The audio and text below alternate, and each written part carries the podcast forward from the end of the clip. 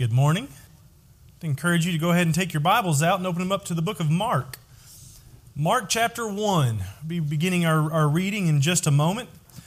So you're taking the time to, to turn in God's Word to this passage. I would like to extend the welcome that has already been, been mentioned.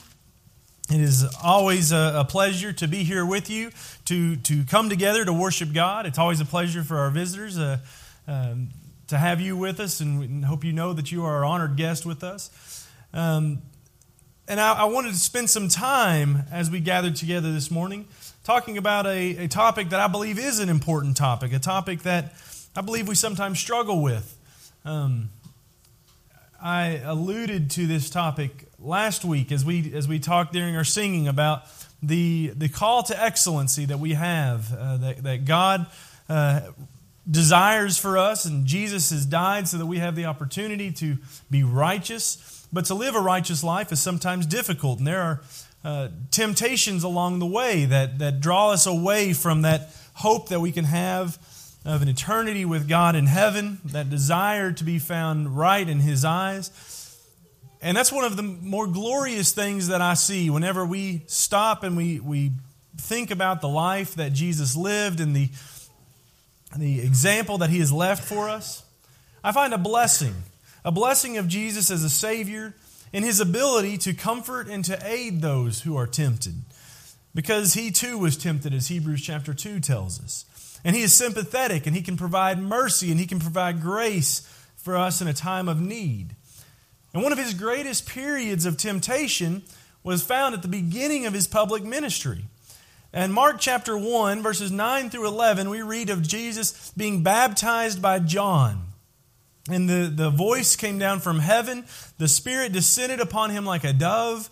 And he said, uh, The voice said, You are my beloved Son, in whom I am well pleased. Is at this time Christ is being obedient to the will of God.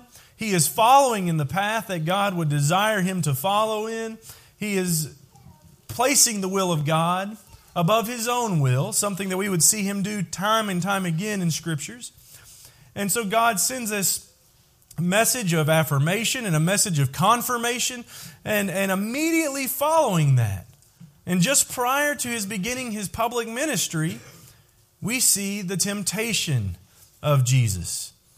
And studying the temptation of Jesus is important because what it does is it helps us see some ways in which we can overcome temptation as well. It's fruitful because we can see that Jesus understands our temptations because he has been involved in temptation.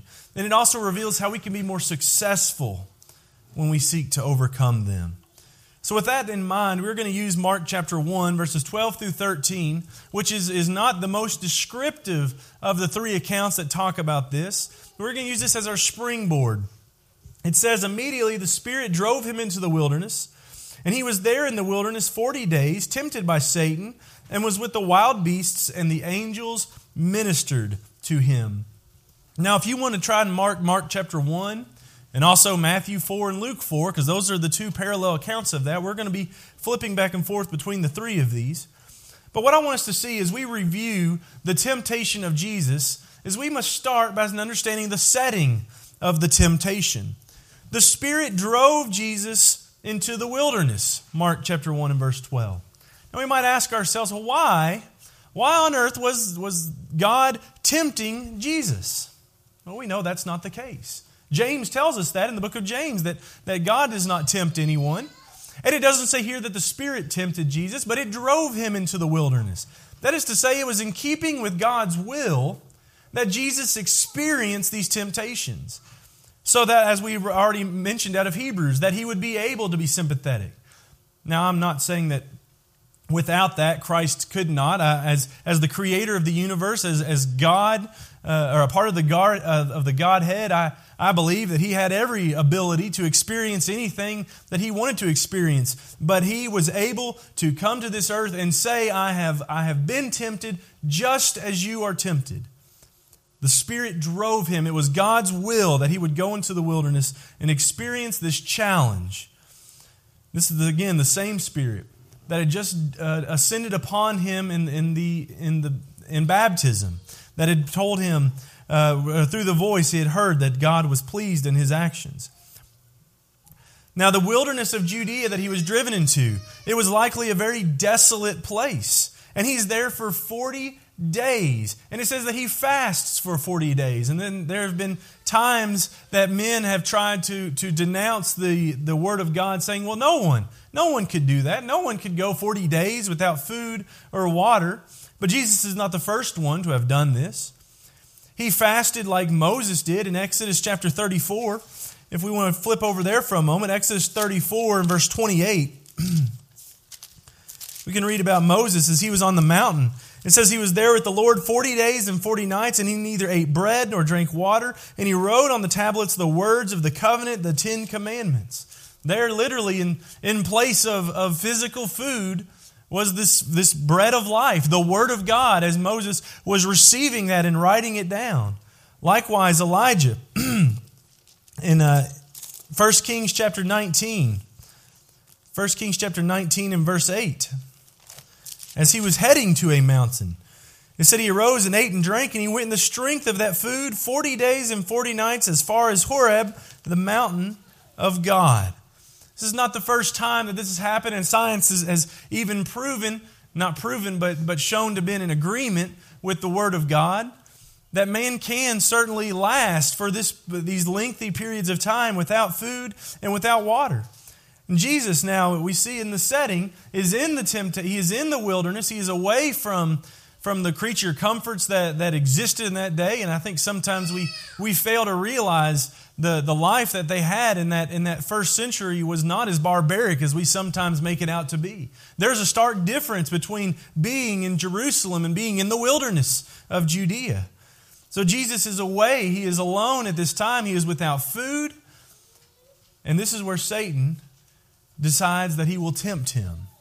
And I want you to remember this setting because this setting is going to be uh, reflecting of another setting in which Satan tempted. Because you see here Jesus away, alone, hungry, not having all of his needs met, and Satan bringing temptations upon him.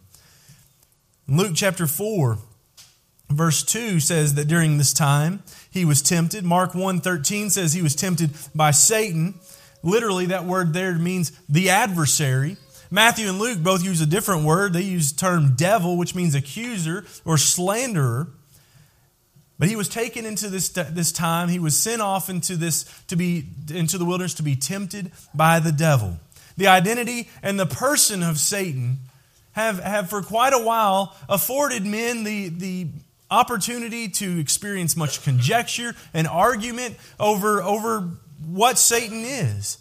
And in our, our present generation, it is oftentimes widespread that Satan is merely a, a presence or personification of evil, he is a status of influence. But it is plainly declared in the Holy Scripture that Satan is actually a person, a being of higher order in creation than man, but fallen from his estate, as Jude talks about. Satan is held oftentimes seemingly in awe by the angels, and, and appears to have been casted out of his domain in 1 Timothy 3 and verse 6. Matthew speaks of him in chapter 13. In Matthew 13, he calls him, uh, he is the one who sows the tares in the kingdom. And he is the one that snatches the word out of the heart of men in Matthew 13 9. Satan is restricted, however. Even though he seems to be so powerful, he is restricted and he is limited. He does not share control of the universe with God. And it's an important thing to see in this temptation of Jesus that Satan is not like God. Sometimes we use these, these terms to describe God omnipotent, om, uh, omnipresent, omniscient. We, we use these words to talk about how God is all knowing and all powerful and, and can be everywhere. And these terms do not describe Satan. Satan is not on a level with God.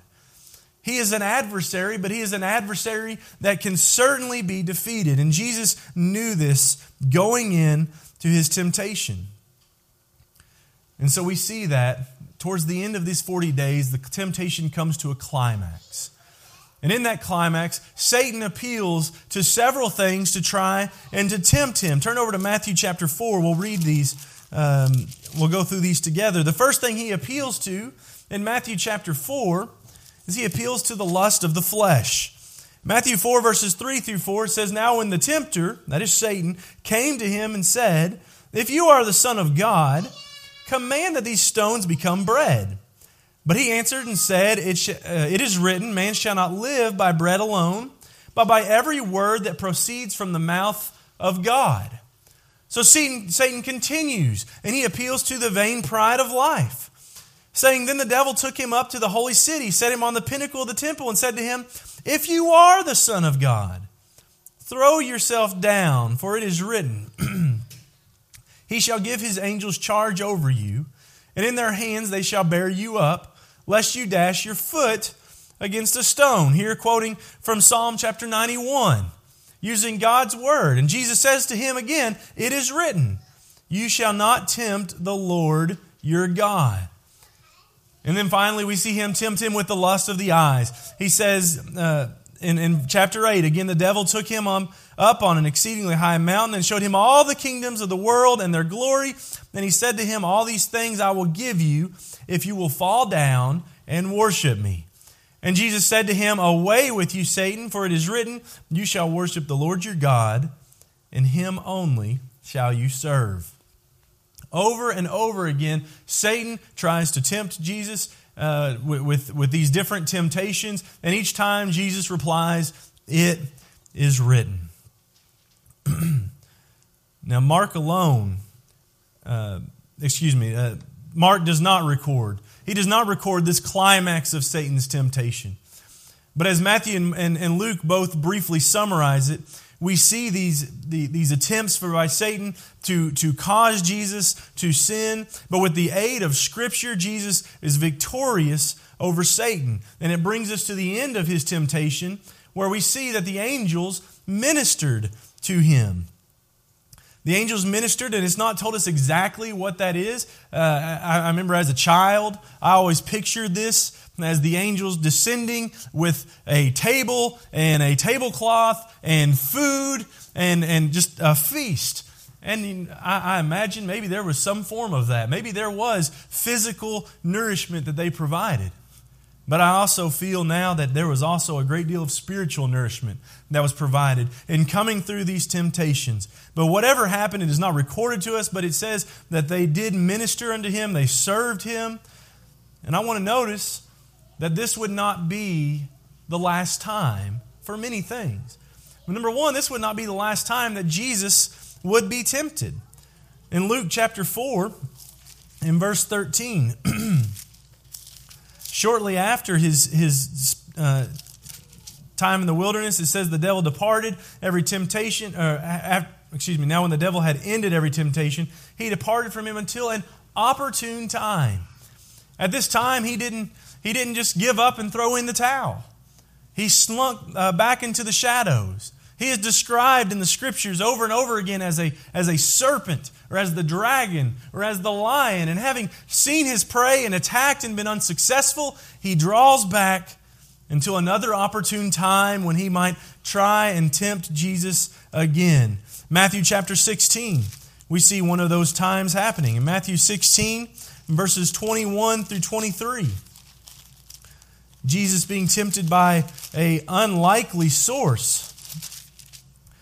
Verse 21 From that time, Jesus began to show to his disciples that he must go to Jerusalem, that he must go to Jerusalem, and suffer many things from the elders and chief priests and scribes, and be killed and be raised the third day. Jesus pulls his disciples aside. He starts showing them these are things that must happen to, to prepare them so that they will not be totally distraught. Try to, to help them to understand. And during this, Peter pulls him aside and he begins to rebuke him in verse 22, saying, Far be it from you, Lord, that this should not happen to you. Pulls Jesus aside. This can't happen. This isn't going to happen. We see Peter is the, the obvious, very good friend of Jesus. He, he loves the Lord, and he has a great zeal to, to be a, a servant to him. And he pulls him aside and says, This can't happen. And Jesus responds to him Get behind me, Satan. You are an offense to me, for you are not mindful of the things of God, but the things of men. Now imagine these words certainly pricked the heart of Peter to hear, say, uh, to hear Jesus say these things of him, but also have a, an, an, image in my mind of, uh, of Jesus viewing through Peter, Satan, again, striving to tempt him. Satan working in Peter to try and pull him away from the will of God, to pull him away from the very things that God had sent him to this earth to, to do. Over and over again, Jesus would face the temptation to quit to turn away, to give up. And over and over again, he would overcome. And we would see again that this would not also be the last time that he would be ministered unto by angels. Over in Luke, this time in chapter 22, after facing another temptation. Luke 22 and verse 43.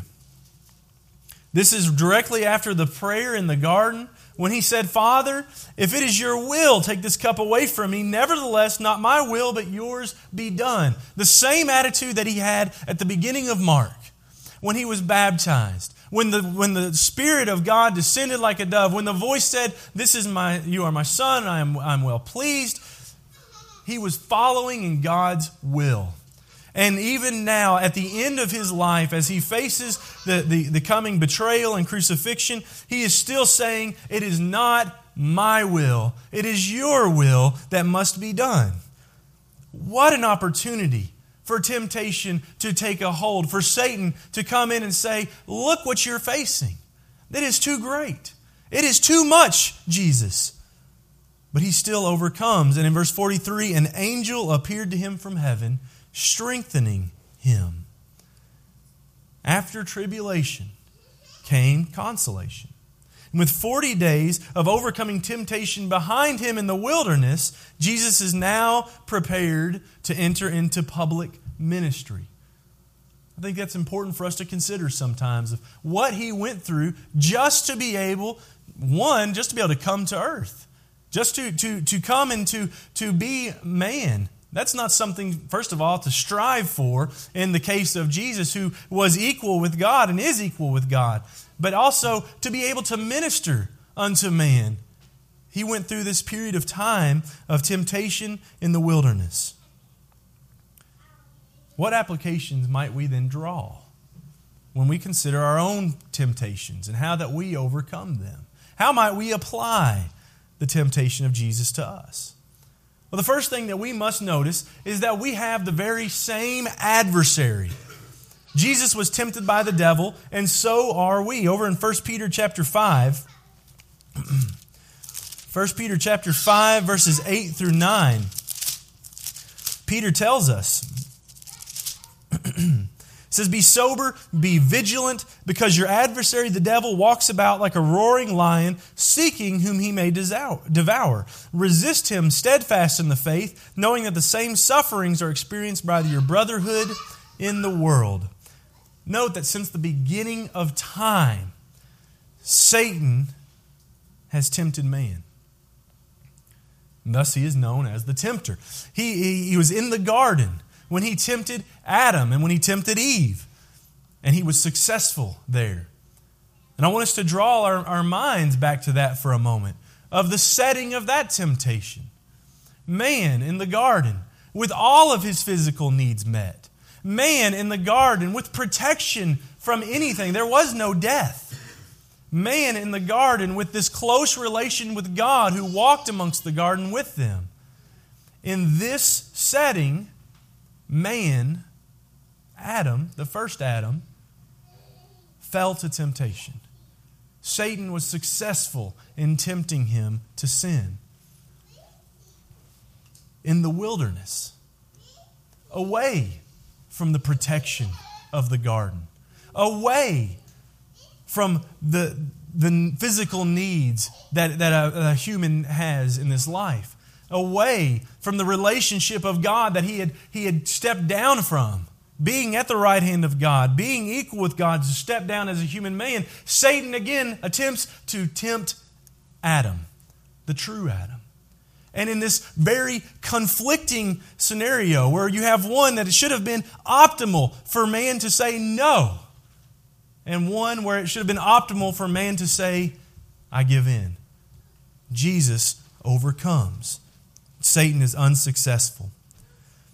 The devil uh, directs at this point, having failed to tempt Jesus, he directs his attention to those who would follow him. Revelation chapter 12. In Revelation 12 and verse 17, says the dragon, this is speaking of, of, of, the devil, then the dragon was enraged with the woman, and he went to make war with the rest of her offspring who keep the commandments of God and have the testimony of Jesus Christ. We must not treat him lightly. We must recognize him for who he is. He is described as the serpent, he is described as the beast, or, uh, or the dragon, the lion. He is called the tempter. He is called the devil. He is called an angel of light. He is a person, he is a being that is sole purpose to try and to turn the hearts of men away from God, to destroy the true creation of God. So we must not treat him lightly. We must recognize that we are no longer in a walk in the garden, but we are strolling in a, in a conflict, in a conflict that is real, as Ephesians 6 tells us. And we need to prepare ourselves for that. Because just because we just like we have the same adversary, he uses very similar temptations on us. He attempted to, to tempt Jesus with the lust of the flesh. And I think a lot of times we think of the lust of the flesh, and, and I know I am, I am guilty of this, and I, I think it is probably common for us to uh, very quickly turn to, to sins such as adultery or fornication or homosexuality, and we say, those things right there, the lust of the flesh, those are bad. But I don't, I'm not, I'm not tempted by that. I'm not tempted by those things, so, so I'm okay. But the lust of the flesh can involve so many other things. And, and Satan loves to, to use this, to dangle that in front of, of Christians to try and turn their hearts and their minds away from God using immorality of all sorts of different manners. Even coming up in, in, a, in a couple months, we have, we have Thanksgiving. What about gluttony? That's, that's, a, that's a temptation that, that I face. Uh, might show a little bit. When that big turkey is brought out, we, we look at it, boy, that looks good. I'm going to get some of that, and then I'm going to come back for seconds, and I'm going to come back for thirds, and I'm going to come back for fourths. And that's gluttony. Gluttony is, is, is this living in excess beyond our, our, what we need, what, we, what, what our means are. Well, we allow Satan to tempt us with that. These are the same temptations he used on Jesus. What about the, the lust of the eyes? Materialism. Maybe, maybe that's where maybe that's where that, that turkey falls into for you. Maybe so that's lust of the eyes. I looked at it, boy, it sure looked good, and I just I just couldn't quit going back to it. What about covetousness? We looked at the, the things around us, the things that we, oh, just I have to have that. And, and all my life is, is fulfilled in that. And I understand that one too. That's a very hard one for me. When oftentimes the, the bank account is not black, it's red. And we look at that and say, oh, what are we going to do? How are we going to solve this? The, well, let's, let's, let's work a little more. And maybe we, we start off sacrificing some time of our spouses. We'll, we'll, we'll sacrifice that time we spend with our spouse. We'll put that aside for a little while because we, we have to, this is what's important. We have to raise that bank account back up. And we sacrifice some time of our, of our children's. Time that could have been spent with them making, making the bond that is there between a, a parent and a child stronger, teaching them more about the gospel and about what God would desire them to be. Maybe we begin to sacrifice time with the saints. Wednesday evenings, I'm just not going to be able to make it because this is, this is I, I need to work. I've got to be there for that. Sunday afternoon, Sunday morning, just continues to snowball. Where, where are we, what are we lusting after? Whenever we, we look to these things of the world and we look to materialism, and it begins to take a place over top of, of God and of Christ. Or what about the pride of life? I think this one is one that is certainly hard for Christians and certainly one that Satan loves to try and to exploit. The pride of life, to look at those around us and to have that temptation to be like that Pharisee as he looked at the publican and said, At least I'm not like that. I'm not a murderer, and, and, and look at what I give and look at what I do, and at least I'm not like I'm not like those people out there who are who are advocating for abortion. At least I'm not like those people out there that are, are parading around with their sinful lifestyles of homosexuality. At least I'm, I'm, I'm not like those people, God. Satan loves to try and to take our righteousness and to flip that against us, to fill us with arrogance and to puff us up. We must overcome, however. 1 John chapter 2, we talked about this not too long ago in our, in our class. 1 John 2. If we are to be like God, if we are going to experience and have the love of the Father, if we are going to reflect His light to the world, then we must overcome when Satan tries to tempt us the same way that Jesus overcame. How is that? How do we do that? How do we remain steadfast so that we might receive a crown? How do we remain steadfast so that we might one day be transformed? Wednesday night we talked about that to be transformed and put off the mortality and put on immortality. That great hope that we have one day in heaven. How do we overcome to reach that goal? By using the same tools that were given to Jesus and are given to those who follow him today.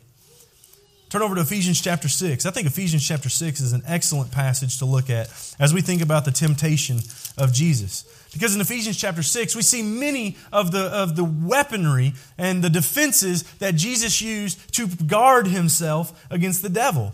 Because in Ephesians chapter 6 verse 12 we mentioned before that this is a battle. We do not wrestle against flesh and blood, but against principalities, against powers, against the rulers of the darkness of this age, against spiritual hosts of wickedness in the heavenly places. We are battling Satan in this life, and he is constantly striving to turn us away from God. And how do we overcome? One thing we do is Ephesians 6 verse 17. We learn how to wield the sword of the spirit which is the Word of God. Jesus applied the Word of God, and so can we. When Satan comes with his attacks, we have a weapon, a weapon that is forever sharp. We don't have to, to sit down and, and sharpen it and polish it and make it look good. It, it, is, it is one of these as seen on TV, it, it will never go dull. But we do have to learn how to wield it. We need to learn how to use it. Because so oftentimes we go around slinging it around at people that are not the enemy. Satan is the enemy. In fact, I know I've said it before that that weapon is most best applied when we stick it here first. When we use the word of God in our own hearts. Notice how Jesus, whenever even, even when Satan used the word of God, he went right back to it each and every time. That was his default, to go straight to the word of God to respond to him. It's because it was what he had been trained and, and, and, taught to do. At age of 12, he's, he's, you remember he stands there before men who, who should have been very, very wise and understanding, and they were baffled. They were amazed at the learn or at, at the wisdom of Jesus and the way he applied the scriptures and taught the scriptures. We have those same tools. That needs to be our, our go to. So many times in the world today, our go to is not the Word of God. It is, but this is the way I feel. And this is what I think. When Satan puts those temptations in front of us, quickly we go to, well, what, what, what's going to be best for me? What's, what's going to be the, the thing that I think is the smartest thing to do? Or what's going to be the best thing that, that I think that the, the people around me or, or the, the society as a whole or, or uh, some religious leader or my parents or what do they think? Jesus every time went straight back to God's Word. But he also demonstrated an immense deal of faith faith in the plan of God. And he had victory through the suffering. And we have a similar shield of faith in verse 16 of Ephesians chapter 6. It says, above all, taking the shield of faith with which you are able to quench all the fiery darts of the wicked one. They used to take these, these great wooden shields that they would use to protect themselves from, from sword strikes and from spears and, and hammers and all sorts of weaponry, and they would cover them in animal fur and, and, and anything that would absorb water, and then they would soak that. So that when arrows were shot at them, and these arrows are flaming, they, they would hit that shield and they would go out. They would be extinguished. They didn't have to be afraid. When, when the army up on the hill, when they, when they see those bows, those archers, and the flaming arrows are flying at them, they know they have a weapon, they have a tool for that. And Jesus knew he had a tool. A tool for whenever Satan put these things in front of him to try and to distract him, that he could have faith in the will of God. The will that had led him into the, into the wilderness, the will that had led him to, to come as a man the will that led him to the cross. He could have faith in that plan that God had. And then, undoubtedly, undoubtedly, during these 40 days, Jesus prayed. And I know this because Matthew chapter 26. Hold your place here. We'll come right back to Ephesians for just a moment. But in Matthew chapter 26, Matthew 26, verse 41. Not long before Jesus is, is betrayed and arrested, as he talks to the, the disciples and as he's preparing them for what is, is to come, he tells them in verse 41 Watch and pray, lest you enter into temptation. The spirit indeed is willing, but the flesh is weak. Jesus taught them the use of prayer in overcoming temptation. And Ephesians 6, verse 18 teaches that as well, saying, Praying always with all prayer and supplication in the Spirit, being watchful to this end with all perseverance and supplication for all the saints. The Word of God, the faith of the Christian, and the power of prayer. Against these, Satan stands no chance. And he realizes that. That's why he sunk, shrunk back. That's why he didn't continue to tempt Jesus, because he knew he stood no chance against the tools in which Jesus had employed to defeat him. And so he shrunk back into a time when he would have a more opportune moment.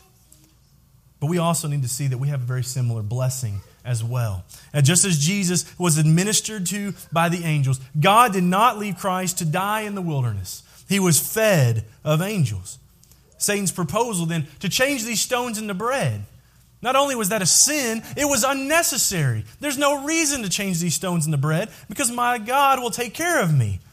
And so Christ, who is introduced in the very first verse of the New Testament, the very first verse of the New Testament describes him as the son of Abraham. He discovered in times of dire need the same truth that Abraham uttered on that Mount of Moriah when he said, Jehovah Yireh, the Lord will provide. Genesis chapter 22, verse 14, I imagine had to have been floating through the back of Christ's mind as he looked at those stones, as he has not eaten in 40 days, as he looked at the kingdoms, and this is what I have come to create. And Satan says, I will give it to you. The Lord will provide. I don't have to do it your way, I don't have to do it my way. The Lord will provide. I will do it his way. And because of this, Jesus received wonderful blessings and when he ultimately overcame and when he ascended to heaven.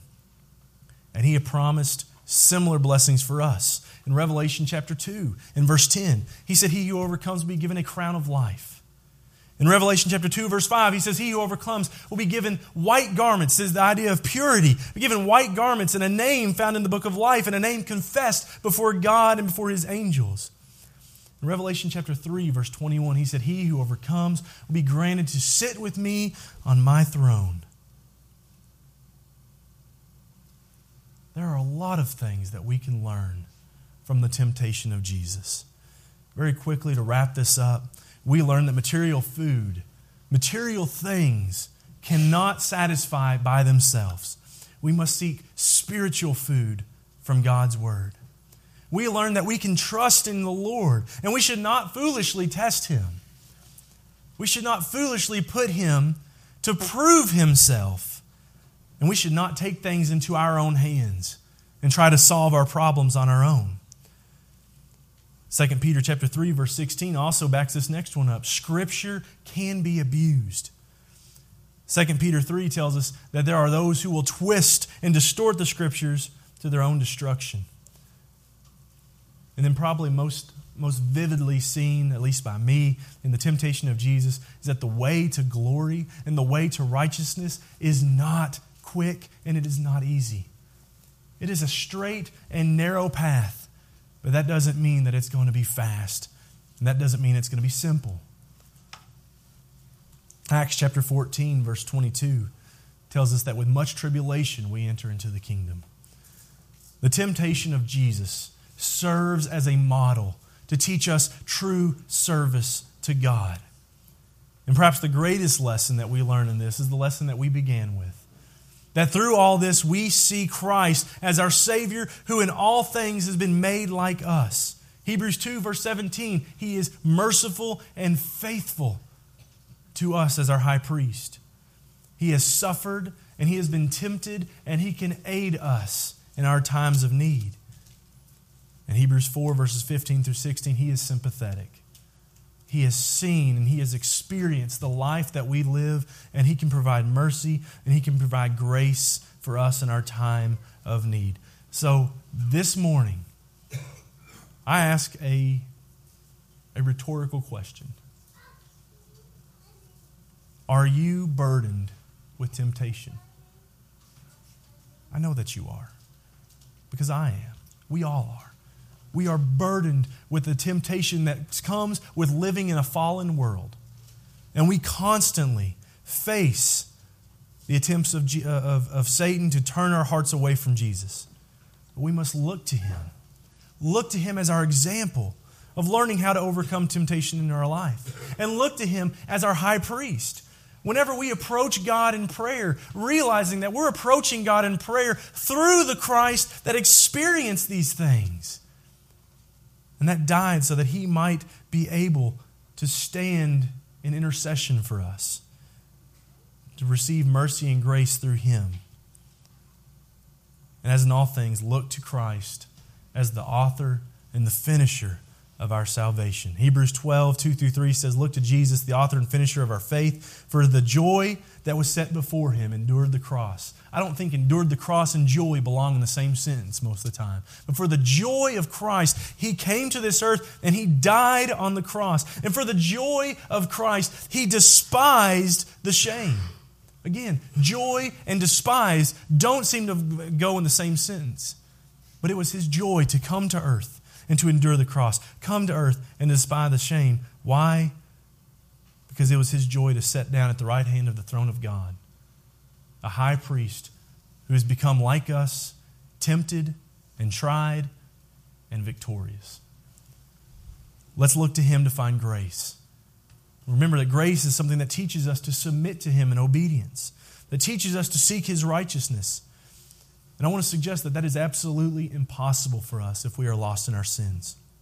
Even if those sins are, are, are very small, if we have just succumbed to temptation in small ways, those sins are still large enough to separate us from God.